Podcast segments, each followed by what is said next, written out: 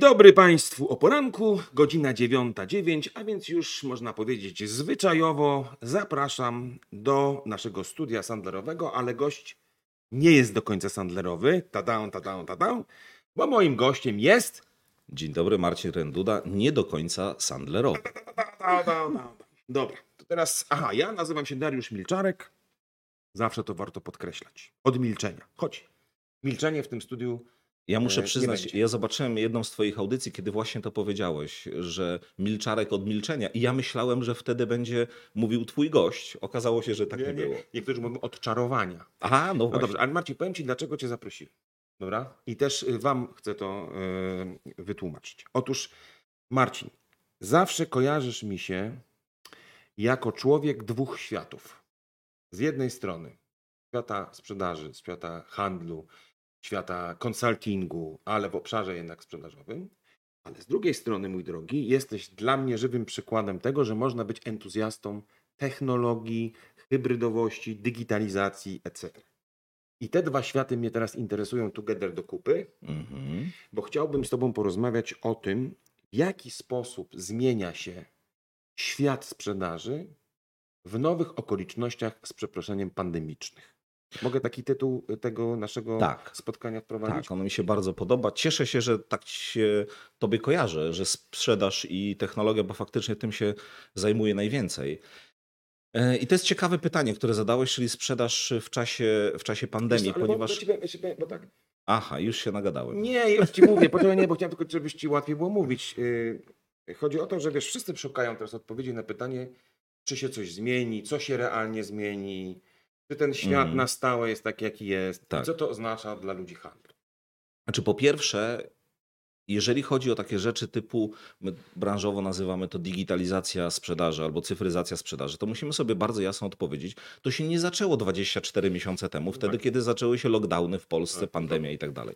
Ten proces trwa od lat. Tak. I tutaj nie możemy mieć żadnych wątpliwości co do, co do tego. Natomiast oczywiście pandemia sprawiła, że pewne procesy nastąpiły zdecydowanie szybciej. No i teraz, jeżeli popatrzymy sobie na takie wskaźniki typu e-commerce w Polsce, typu wykorzystanie pewnych działań cyfrowych do tego, żeby wspierać e, tradycyjną sprzedaż, no to widzimy, że to absolutnie przyzwyczaiło, e, przy, przyspieszyło. A dlaczego? Dlatego, że przy, zmieniły się przyzwyczajenia klientów, przyzwyczajenia konsumentów, w zależności od tego, jakiej sprzedaży będziemy mówili, czy tej detalicznej, czy business to business. No tak, ale to znaczy, że jakby krótko mówiąc, można powiedzieć, że te dziedziny y, życia handlowego, biznesowego, które jakoś o tą digitalizację się ocierały, no właśnie jak na przykład no e-commerce jest świetnym przykładem, prawda? Tak. One się jakby dostały pary, no nie, że się rozwinę. Tak. Ale zobacz, z drugiej strony mówimy też o świecie przedstawicieli handlowych. Tak. Prawda? Ludzi, którzy do tej pory żyli z tego, że byli w relacji, no nie? Odwiedzali swoich klientów, poszukiwali swoich klientów. Ich życie, zwłaszcza w niektórych branżach, odwróciło się do góry nogami. Tak? Wiesz co, tak, natomiast ja też bym chciał zaznaczyć jedną rzecz, że doświadczenie z wielu branż pokazuje, że jeżeli, bo powiedziałeś bardzo ważną rzecz, ich życie było relacją Tak. i jeżeli ta relacja była właściwie zbudowana i ona była wartościowa dla klienta, no to ci ludzie wygrali absolutnie w czasie pandemii, bo na przykład okazało się, że łatwiej im jest się z kimś skontaktować, o ile oczywiście dla tego człowieka byli pewną wartością, a nie tylko dostawcą produktów. Ja pamiętam, ostatnio brałem udział w takim jakimś y, spotkaniu w ramach zespołu jednej z firm farmaceutycznych z, z jednym z takich profesorów i trochę zastanawiali się wszyscy nad tym, co się zmieniło, co się zmieni, jakie Mhm. są zadania i na pewno dla wielu branż to było sprawdzam. Dokładnie tak, Nie? Czyli, dokładnie tak. Są ludzie, którzy potrafią się skomunikować z klientem i ci klienci przede wszystkim odbierają telefony, Dokładnie tak. ale są tacy, którzy już nie odbierają. I ci przedstawiciele de facto trochę cierpią. No, powiedziałeś o branży farmaceutycznej. Ja uczestniczyłem w pewnym momencie w, takiej, w takim webinarze dla branży farmaceutycznej, gdzie dokładnie o takich rzeczach rozmawialiśmy. I byli też lekarze, którzy opowiadali o tym, jak dzielą e, Tak. swoich odwiedzających ich przedstawicieli. No bo wcześniej było tak, że przedstawiciel pukał do drzwi i wchodził. A teraz jest tak, że on najczęściej pisze, na przykład SMS-a. I lekarz jeden, y, który uczestniczył w, w takiej debacie, powiedział: Ja dzielę takich ludzi, których mam na czarnej liście nie czytać, albo na takiej liście czytać. I to Ale jest jeszcze masz ciekawe. takich, co odpowiadać, prawda? No, no tak, ale jak już No czytam, tak, to pewnie no tak, odpowiadam. tak, To, to jest jakiś pierwszy krok. Natomiast oczywiście mm, ja, ja nie chciałbym, żebyśmy w ogóle myśleli, że relacje przestały mieć znaczenie. One mają moim zdaniem dużo większe znaczenie, ale relacje traktowane jako dawanie wartości mojemu klientowi, No a nawet przekraczanie oczekiwań klienta i dawanie więcej niż on oczekuje. No dobra, ale myślisz sobie, y, Marcin, że to jest tak, że zmieniła się tylko forma dystrybucji tej komunikacji, to znaczy, że już nie muszę albo nie mogę czasami być w tej relacji bezpośredniej Mhm. ze względu na jakieś ograniczenia, tam nie wiem, procedury i tak dalej. Tak. Ale de facto w związku z tym te wszystkie instrumenty online'owo, telekomunikacyjne jest, stanowią po prostu jakieś platformy dystrybucji, nic się dalej nie zmienia. Mhm. Po prostu tylko tyle, że komunikujemy się i będziemy się komunikować w dużej części za pomocą Mhm. jakichś tego typu urządzeń. Czy za tym jednak idzie jakaś zmiana mentalna, systemowa, że nagle Mhm. ta sprzedaż będzie inna, że ludzie zajmą się innymi sprawami, że to wszystko, czego się nauczyli, wiesz, ileś lat temu i praktykowali, Tak. po prostu będzie wymagało totalnego przeformułowania. Jak to myślisz? No ja uważam, że świat będzie światem hybrydowym. To znaczy będą tacy klienci, dla których to y, będziemy musieli się przeformułować, czyli sposób komunikowania, ale również obsługiwania, realizowania sprzedaży on po prostu będzie następował inaczej. Y, Będą też tacy klienci, którzy jeszcze przez jakiś czas zostaną w tradycyjnych kanałach. Będą tacy, którzy chcą jedno i drugie. Ja uważam, że warto popatrzeć na kilka przykładów, które wydarzyły się na rynku. Na przykład, pamiętasz jak wyglądały w latach 90. banki? No, kolejki, dużo ludzi. Dokładnie tak. Kolejki, dużo ludzi, brak klimatyzacji i ten moment, w którym No. podchodzisz do okienka i musisz Jak się musisz albo do- przyklęknąć, albo się schylić, Jak bo do banku, to o Jezus, dokładnie, dokładnie. I jest y, miejsce, w którym obsługiwany jest klient, jest na wysokości takiej, która odpowiada doradcy. Klient stoi, Tak. doradca siedzi. I teraz ja zawsze, kiedy o tym sobie myślę, to się zastanawiam, co tak naprawdę zmieniło ten świat. Pamiętasz może? Co zmieniło świat, że banki się zrobiły Tak. bardziej proklienckie? Tak. No, mi się wydaje, że na pewno po pierwsze taka ogólna e, konkurencja, to znaczy po prostu tych banków pojawiło się komercyjnych coraz więcej. A właśnie wiesz, co jest ciekawe, że to wcale nie, nie ogólna konkurencja, tylko bardzo konkretny przykład. Mhm. To jest świętej pamięci prezes Łukasiewicz i Lukas Okej, i Bank, Lukas Bank, który okej. zrobił taką reklamę nowy wymiar bankowości. No tak, tak. I nagle się okazało, że posadzenie klienta naprzeciwko, rozmowa z nim, y, wypełnianie za niego dokumentów i zaproponowanie mu wody lub kawy kompletnie zmienia Tak. coś takiego jak odbiór klienta. Ale na tym się nie zmieniły, nie skończyły zmiany w polskiej bankowości. One trwały e, dłużej i w pewnym momencie banki zaczęły być online'owe. Tak. I był taki trend, który mówił, ok, to przenosimy wszystko do Chyba online. Inteligo był pierwszym takim. Tak, był poważnym bankiem, Tak. dużym poważnym bankiem e, internetowym. Przenosimy wszystko do online'u, no i zaczęły banki przenosić wszystko do online'u. No i nagle mówimy o końcu lat 90., początku lat e, 2000, mamy 2022, a ciągle są oddziały. Tak. Ja zawsze pytam ludzi, to dlaczego są oddziały? Mhm. I wiesz, jaką odpowiedź słyszę? No bo są starsi klienci, którzy lubią przychodzić do oddziałów. No to teraz ja patrzę na to biznesowo. Naprawdę zarządy firm, dla, starsi klienci dla, czy starsze osoby dla y, banków to nie są najbardziej rentowni klienci. Najbardziej rentowni klienci to są ludzie, którzy biorą kredyty hipoteczne, mają 30-40 e, lat, a więc dzisiaj powiedzieli, powiedzielibyśmy już właśnie tacy cyfrowi. No tak, ale mi się wydaje, że yy, znaczy trochę jest taki, tak, słyszę taki jakiś pozytywny element, to znaczy, że jednak coś musi być trochę po staremu dla jakiejś grupy klientów. Ja, ja bym tak nie demonizował tych staruchów, Mhm. przepraszam, bo też już jestem w tym ym, PESEL-owym takim ob- obszarze, zaliczam się jednak jako 50 plus do, do tych klientów mniej atrakcyjnych biznesowo dla Mhm. wszystkich, ale jednak myślę, że to jest z jednej strony może y, grupa wiekowa, ale z drugiej strony też są y, ludzie, którzy po prostu mają takie preferencje, będąc nawet młodym człowiekiem. Pojawiła się taka Marcina myśl, że świat się zmienia, ale nie wszystko się zmienia e, i są pewne kamienie milowe, które powodują tą zmianę. I mówiliśmy o bankowości, prawda? Mhm. Mówiliśmy o tym, że e, no, następowały jakieś takie e, zmiany wyraźne, jeżeli Tak. chodzi o obsługę klienta i takie trochę postrzeganie banku, ale że jednak niektóre rzeczy zostały po staremu. Tak. Pokontynuujesz trochę ten wątek? No ja z przyjemnością, bo uważam, że to jest y, taki wątek, który, czy, czy przykład, który bardzo ciekawie pokazuje no właśnie te zmiany na rynku sprzedaży i jak do tych zmian należy się do, dopasować.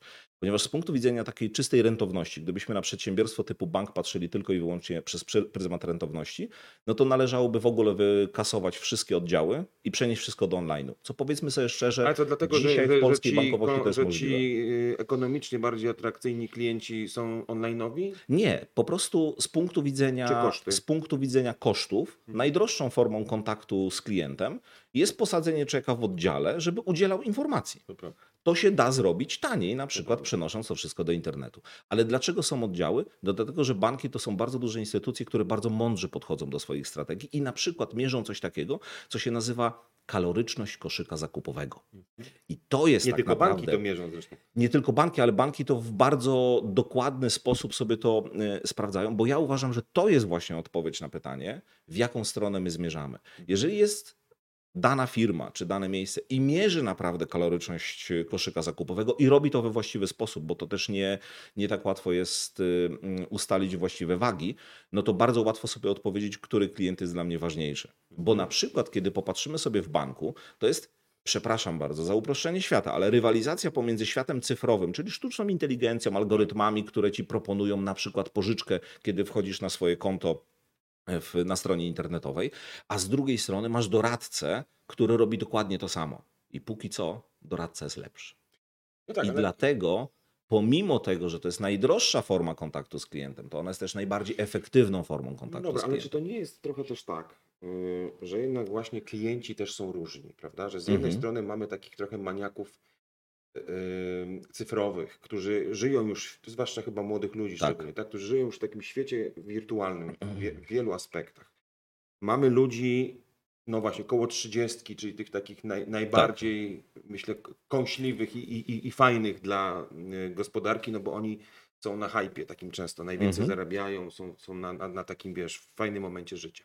Oni też teoretycznie właściwie dobrze by nadawali się do takiej zdigitalizowanej formy obsługi, ale jest jednak spora grupa klientów, być może nawet w, w tym wieku, czyli tych takich stosunkowo młodych i Mhm. starszych, którzy jednak naprawdę lubią przyjść do banku, poczuć się zindywidualizowany sposób obsłużony. Tak. Ja ci powiem, że na przykład do mnie dzwoni bot. Ostatnio mam kilka prostych tematów, które załatwiam i jakże byłem zdziwiony, że już boty wchodzą w takie organizacje, których bym o to nie podejrzewał. Tak. Jakieś proste kliniki na przykład, gdzie tam coś mam do zrobienia, nagle dzwoni do mnie bot z przypomnieniem, z przypomnieniem że ja mam tam Dokładnie. rano. Ja się nie czuję z tym dobrze. Mnie Mhm. to wkurza. To znaczy ja mam Mhm. takie poczucie, mimo że on mówi, panie Dariuszu, Mhm. to ja jednak mam takie poczucie, że to wszystko jest ym, bullshit trochę. Dla Mhm. mnie. Ja się nie czuję wyróżniony. Jakby Mhm. do mnie nawet zadzwoniła, nie zawsze grzeczna i sympatyczna, ale jednak jakaś osoba żywa, którą Mhm. mógłbym też nakrzyczeć na nią na przykład, że nie dość Mhm. dokładnie przygląda się moim sprawom, Tak. to czułbym się lepiej. Wiesz? Więc Mhm. wydaje mi się, że może to jest po prostu tak, że jednak ten świat zdigitalizowany zostanie Mhm. między innymi dlatego, że jednak Mhm. znacząca część klientów będzie tego oczekiwać. My musimy popatrzeć na to e, w taki sposób, że po pierwsze, są tacy klienci, o których powiedziałeś, e, to dzisiaj się na nich mówi cyfrowi nomadzi. Ci ludzie, którzy się urodzili Tak. w świecie cyfrowym, dla nich funkcjonowanie w świecie cyfrowym jest e, zupełnie naturalne. Tylko pamiętajmy, że dzisiaj to mówimy o ludziach, którzy nawet mają 30 parę lat. To nie są, tak jak nam się czasami wydaje, Nastolatkowie. siedemnastolatkowie, tylko to są już Tak, dojrzali tak, mm, ludzie z ogromną siłą zakupową. A z drugiej strony, no, y, tak natura życia wygląda, że ci y, baby boomers, no, ich jest coraz mniej. W związku z tym my trend mamy bardzo mocno jednokierunkowy. Natomiast absolutnie jest tak, i o tym też mówiliśmy w, poprzednim naszym, mm, w poprzedniej naszej rozmowie, że cyfra nie zastąpi wszystkiego. Tak. To nie ma takiej możliwości. Natomiast ja, ja w ogóle jestem bardzo daleki od tego, żeby mówić wprowadź kanał cyfrowy, zamknij kanał tradycyjny.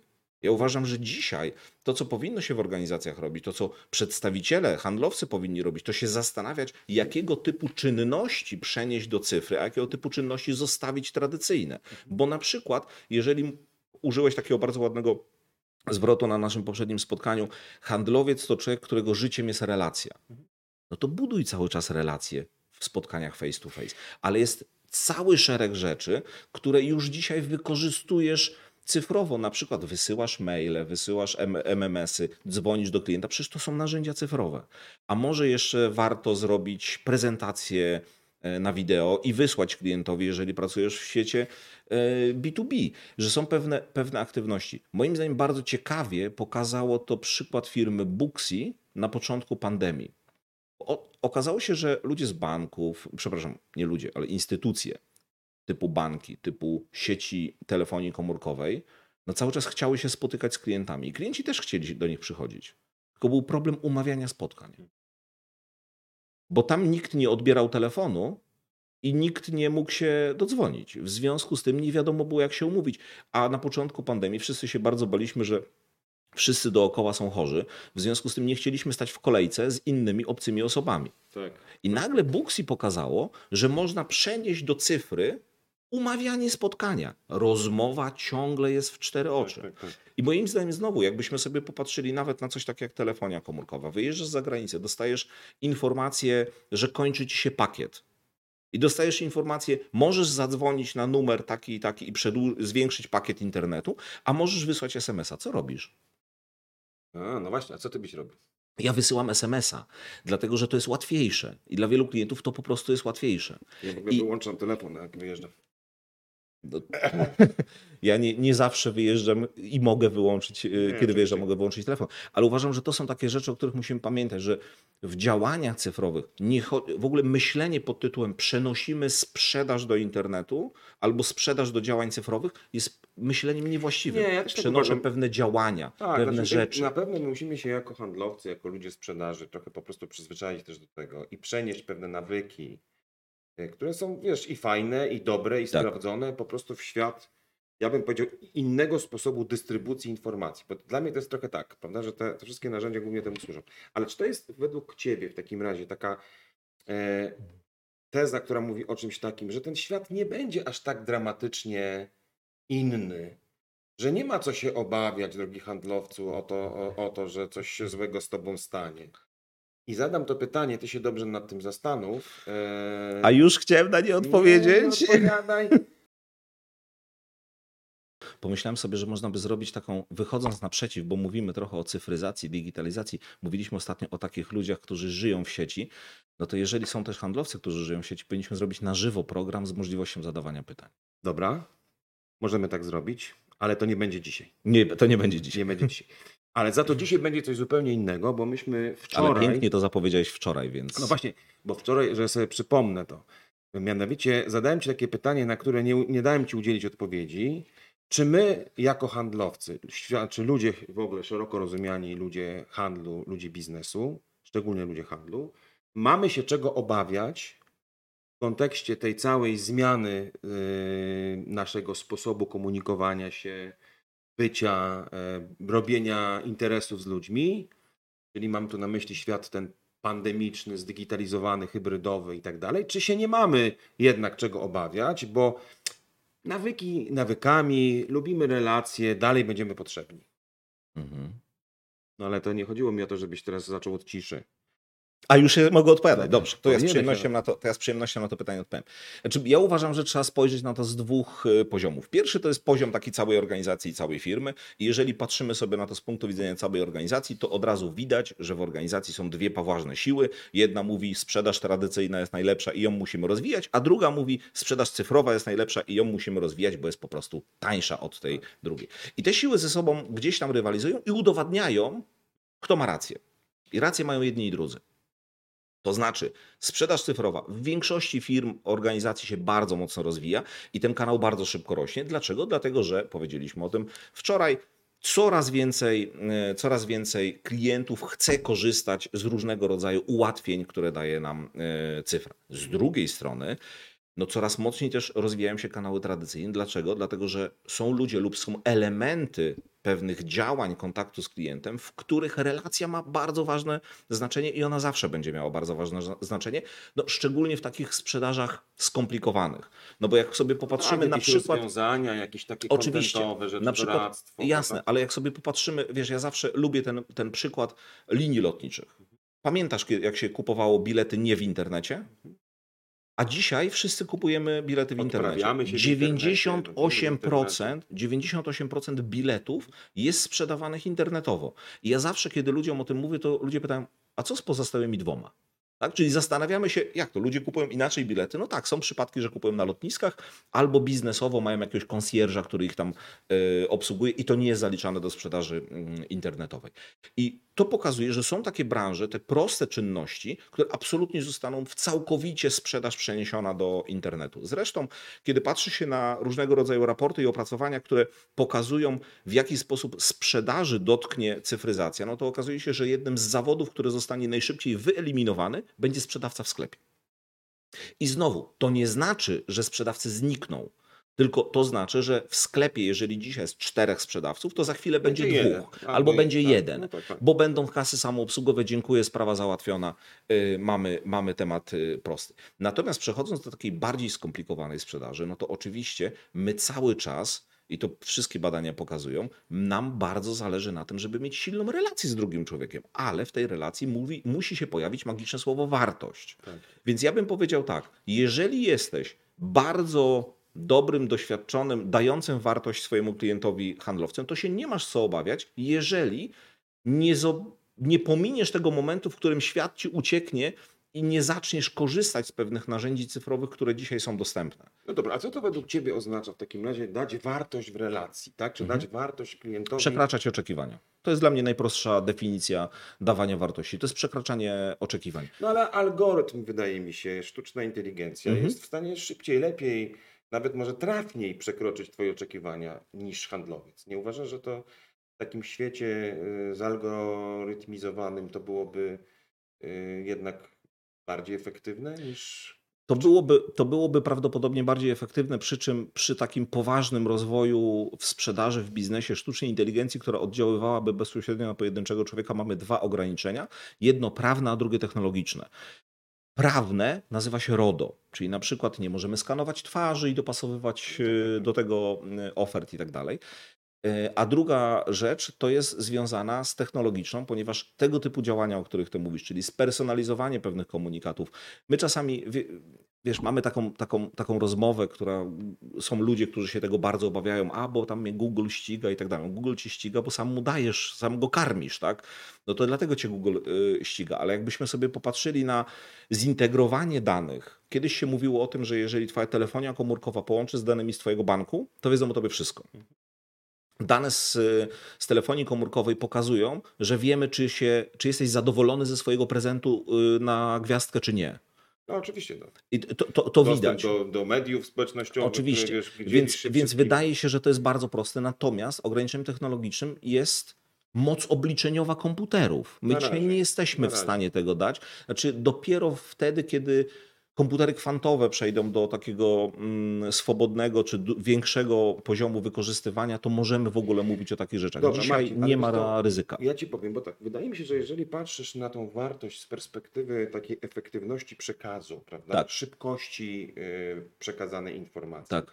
trafności tej informacji, to ten świat algorytmiczny, że go tego Jest tego lepszy. nazwy jest lepszy, zawsze Tak. będzie lepszy. Tak. Ale nie masz też takiego wrażenia, że ta wartość, którą dajesz klientowi, jest w samej relacji, w takim, wiesz, organoleptycznym kontakcie? Ja że myślę, my że jednak jesteśmy taką z natury, tak psychologicznie rządni głasków, nie? rządni takich uśmiechów, rządni tego, że jak wiesz, jak ja z tobą rozmawiam, to jestem w stanie i ty vice versa we mnie wzbudzić emocje, fajne, przyjemność, prawda, se gadamy, Mhm. że żaden bot ani algorytm nie jest w stanie dać mi emocji. Takich, jakie da mi drugi człowiek. Na jednej z konferencji występował ten humanoidalny bot, który się nazywa Sofia i Sofia została zapytana, czy jest możliwość, żeby komputery przejęły władzę na, nad światem i ona odpowiedziała, jeśli będziecie nas słuchali, to nie. Ja myślę, że są w stanie wzbudzić emocje. Znaczy takie sytuacje są w stanie wzbudzić emocje. Natomiast Inne emocje. zupełnie inne emocje. Natomiast y, poruszyłeś dwa, moim zdaniem, bardzo ciekawe wątki i one trochę nam definiują, czy człowiek daje większą wartość, czy nie. Bo z jednej strony precyzja dopasowania, y, dopasowania komunikatu sprzedażowego, marketingowego, promocyjnego do Twoich zachowań no narzędzia cyfrowe dają dzisiaj gigantyczne możliwości i to będzie zawsze lepsze, y, Dokładnie. bardziej dopasowane. Natomiast musimy się trochę, przepraszam za taki poziom, ale filozoficznie zastanowić się nad tym, czy dzisiaj działania cyfrowe, które nas otaczają, to dzisiaj nam zawężają świat, czy rozszerzają świat? Bo kontakt z drugim człowiekiem rozszerza świat. A działania cyfrowe pokazują, że raczej one zawężają świat. Na przykład wchodzisz na Netflix i masz rekomendowane filmy. Na jakiej podstawie masz te filmy rekomendowane? Na podstawie tego, co już widziałeś na podstawie tego, co ludzie podobni do ciebie, tak zwani cyfrowi, cyfrowe y, bliźniaki, widziały. Tak. Zaglądasz na Facebooka, wyświetlają ci się treści, w których ty chętnie klikasz, a to znaczy, że to są treści, które ty już podobne tak, widziałeś. tak, tak, tak. I to zawęża twój świat. Dzisiaj świat człowiek, człowiek i kontakt człowiek, człowiek pozwoli ci otworzyć ten świat, no bo wystarczy przeczytać książkę Sprzedawaj jak challenger, żeby zobaczyć, że jednak kiedy jest się challengerem, no to tam trzeba zchallenge'ować klienta, czyli nauczyć go czegoś, a tutaj niestety sztuczna inteligencja jest słabsza. Natomiast pytanie y, jest oczywiście takie, czy to zawężanie świata, o którym mówisz, y, jest w rzeczywistości negatywnym zjawiskiem i czy to y, ułatwia nam życie, czy nam utrudnia to życie. Wczoraj żeśmy sobie y, kontynuowali wątek digitalizacji i jego wpływu na świat handlu. I ty powiedziałeś taką ciekawą rzecz, że ten świat, bo mówiliśmy o wartości, jaką jak, jako handlowcy dajemy Tak. klientowi. I mówiliśmy o tym, że z jednej strony mamy świat, nazwijmy to algorytmiczny, zdigitalizowany, zabarwiony sztuczną inteligencją i wszystkim innym, który pozwala nam trafniej, efektywniej pracować z potrzebami klienta, szybciej do nich docierać, szybciej mapować nasze y, preferencje, a z drugiej strony mówiliśmy sobie o świecie realnym, takim świecie, nazwijmy to organoleptycznym, w Mhm. którym możemy poszerzyć horyzonty, Tak. być w relacji z tym drugim człowiekiem i dać wartość. Trochę żeśmy się zastanawiali też jeszcze nad tym, że ten świat zdigitalizowany jednak daje nam, tak jak powiedziałeś, taki zawężony obraz świata, prawda? No Mhm. bo to dajesz taki fajny przykład z Netflixem, ja akurat jestem fanem Netflixa i siedzę i oglądam te seriale. Ja już nie jestem, bo obejrzałem wszystko. Ja jest- też mam pewien niepokój, ale tą Viva, Viva Play sobie teraz za, zobaczę, może tam coś będzie. Ale faktem jest, że rzeczywiście, jeżeli ja coś oglądam, to za chwilę mam podpowiedź, a może to, Tak. a może tamto, a ludzie podobni mnie obejrzeli to i tamto, Tak. prawda? I w efekcie czego, to ja rzeczywiście posługuję się albo szukam w jakimś dosyć zawężonym kręgu. Mhm. Ale chcę ci powiedzieć, zastanawiałem czy to jest dobrze, czy to jest źle. Ja pamiętam taką sytuację w 1989 roku. Pojechałem pierwszy raz w życiu za granicę na dłużej niż na jeden dzień, czyli to było w ogóle jeszcze przed naszą rewolucją. Mhm. Sprzedawałem w Finlandii obrazki. Nie będę o tym opowiadał, to jest traumatyczna historia. Ale pamiętam, Ale że... wiesz, że kusi, żeby po, tak pociągnąć ten wątek. no. Dobrze, innym razem. Ale pamiętam, jak pierwszy raz w życiu koledzy wysłali mnie do sklepu po kawę. Tak. I ja z tego bloku wschodniego, młody student, idę do tego, nie wiem, jakiejś biedronki, która oczywiście biedronką nie była, wchodzę do sklepu i co ja widzę? Widzę całą ścianę kaw. Mm. Pamiętając, że w domu miałem dwie kawy, mieloną Tak. i sypaną. I powiem ci, że pierwszy raz w życiu się popłakałem. Takiej bezradności i wiesz, taki bezruch wpadłem, taki, taką katatonię. Ja Mhm. nie wiedziałem, którą kawę mam wziąć, rozumiesz? Mhm. I, to, I to mi pokazało, że duży wybór Mhm. czasem mnie zabija, Mhm, że może okej. czasem taki, wiesz, pewna podpowiedź Tak. upraszcza nam życie. Nie masz wrażenia, że, że, że taka analogia teraz trochę, że, że ten świat zdigitalizowany, ten Mhm. algorytmiczny podpowiada nam pewne rozwiązania, jednak nie, jakby no, stawiając nam wsz- wszakże furtki, prawda? To nie jest tak, Mhm. że musimy wybrać tylko te seriale. Wcale nie jest takim złym światem. No i znowu długi wątek. No tym, ale to skróć go jakoś, no. E, Nie wiem, czy potrafię. Natomiast, bo powiedziałeś rzecz, która jest e, no, arcyciekawa, a propos w ogóle dokonywania wyborów. Ja jestem takim szczęściarzem, że już chyba półtora roku temu pojawiła się na rynku książka, którą Nie. Z Rafałem Żakiem napisałem o, pod o podejmowaniu decyzji. I tam pokazujemy różnego rodzaju badania, które pomagają lub utrudniają nam podejmowanie decyzji. No i okazuje się, że jeżeli mamy do wyboru dwie lub trzy rzeczy, to jest też bardzo ważna rzecz, często handlowcy mnie pytają, a Marcin, w ofercie to ile ma być opcji? Ja zawsze mówię dwie lub trzy. Przy czym jedna skrajnie, którą klient od razu odrzuci. Tak. I to jest, i to jest yy, yy, jedna rzecz. Więc jeżeli będą dwie lub trzy rzeczy, to łatwiej nam jest wybrać. Jeżeli jest w Twoim przykładzie cała ściana kawy, to okazuje się, że dla nas sam proces wybierania z jednej strony jest bardzo ciekawy, bo my zaczynamy oglądać, płakać, są Tak. emocje, przeżywamy to jakoś, ale rzadziej dokonujemy wyboru. To prawda. Że trudniej I nam tak jest. wziąłem kawę najtańszą. Tr- no, byłeś studentem, więc zdziwiłoby mnie, gdybyś po, po, poszedł jakimkolwiek innym, e, innym szlakiem. No chyba, żebyś powiedział sobie na tych obrazkach tak dużo zarobić. Ale nie, powiedzieliśmy, że nie zostawiamy, że zostawiamy ten temat. Więc to jest jedna rzecz. Czyli my musimy pamiętać o tym, że cały czas my jesteśmy no, takimi jednak mm, zwierzętami, którzy pos, po, postępują w jakiś sposób opisany przez różnego rodzaju badania psychologiczne. I teraz wracam do, e, do naszych, e, do naszych e, technologicznych przykładów typu Netflix. Dlaczego Netflix jest, je- je- Netflix jest taką, mm, taką platformą, na której sam powiedziałeś, uwielbiasz i jesteś tam bardzo e, długo? No dlatego, że Netflix akurat świetnie łączy badania psychologiczne z tym, w jaki sposób umiejscowić je w technologii. Najprostszy przykład, kończy ci się serial i masz możliwość wyboru, czy chcesz obejrzeć napisy końcowe, czy też przejść do następnego odcinka, co oznacza, że jest wykorzystane prawo e, wpływania, e, takiego wpływu społecznego. I oni bardzo dobrze o tym wiedzą i tworzą takie platformy, które się nazywają platformami uzależniającymi. Facebook, YouTube, Google to są platformy uzależniające. Netflix, oczywiście wszystkie te streamingowe.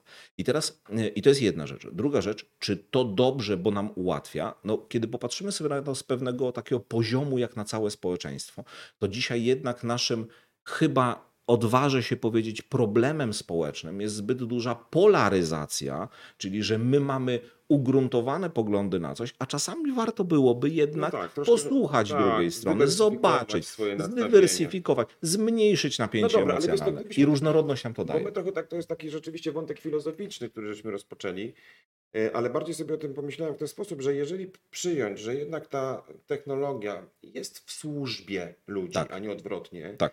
To można y, jakby no trochę wierzyć w to, że my po prostu jako handlowcy, bo chciałbym, żebyśmy trochę zeszli jednak na ziemię, y, po prostu dostaniemy lepsze narzędzia, którymi będziemy mogli Tak. w bardziej efektywny sposób pracować z tym naszym klientem, wcale nie zastępując siebie samych, no nie? Czyli, No że i my, ja uważam, to jest ważne. ja uważam, że to jest właśnie najciekawszy wątek w ogóle myślenia o wykorzystaniu technologii No dobra, dzisiaj to w sprzedaży.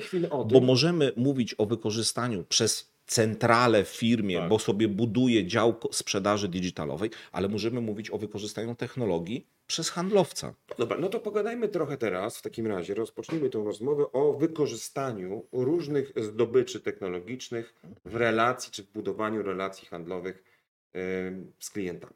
Dobra, to, to, to powiedz mi, jak, czy masz jakieś wytyczne sensowne, które można byłoby tutaj omówić? No my w jednym z naszych spotkań mówiliśmy o tym, e, żeby mierzyć kaloryczność koszyka zakupowego. Mhm.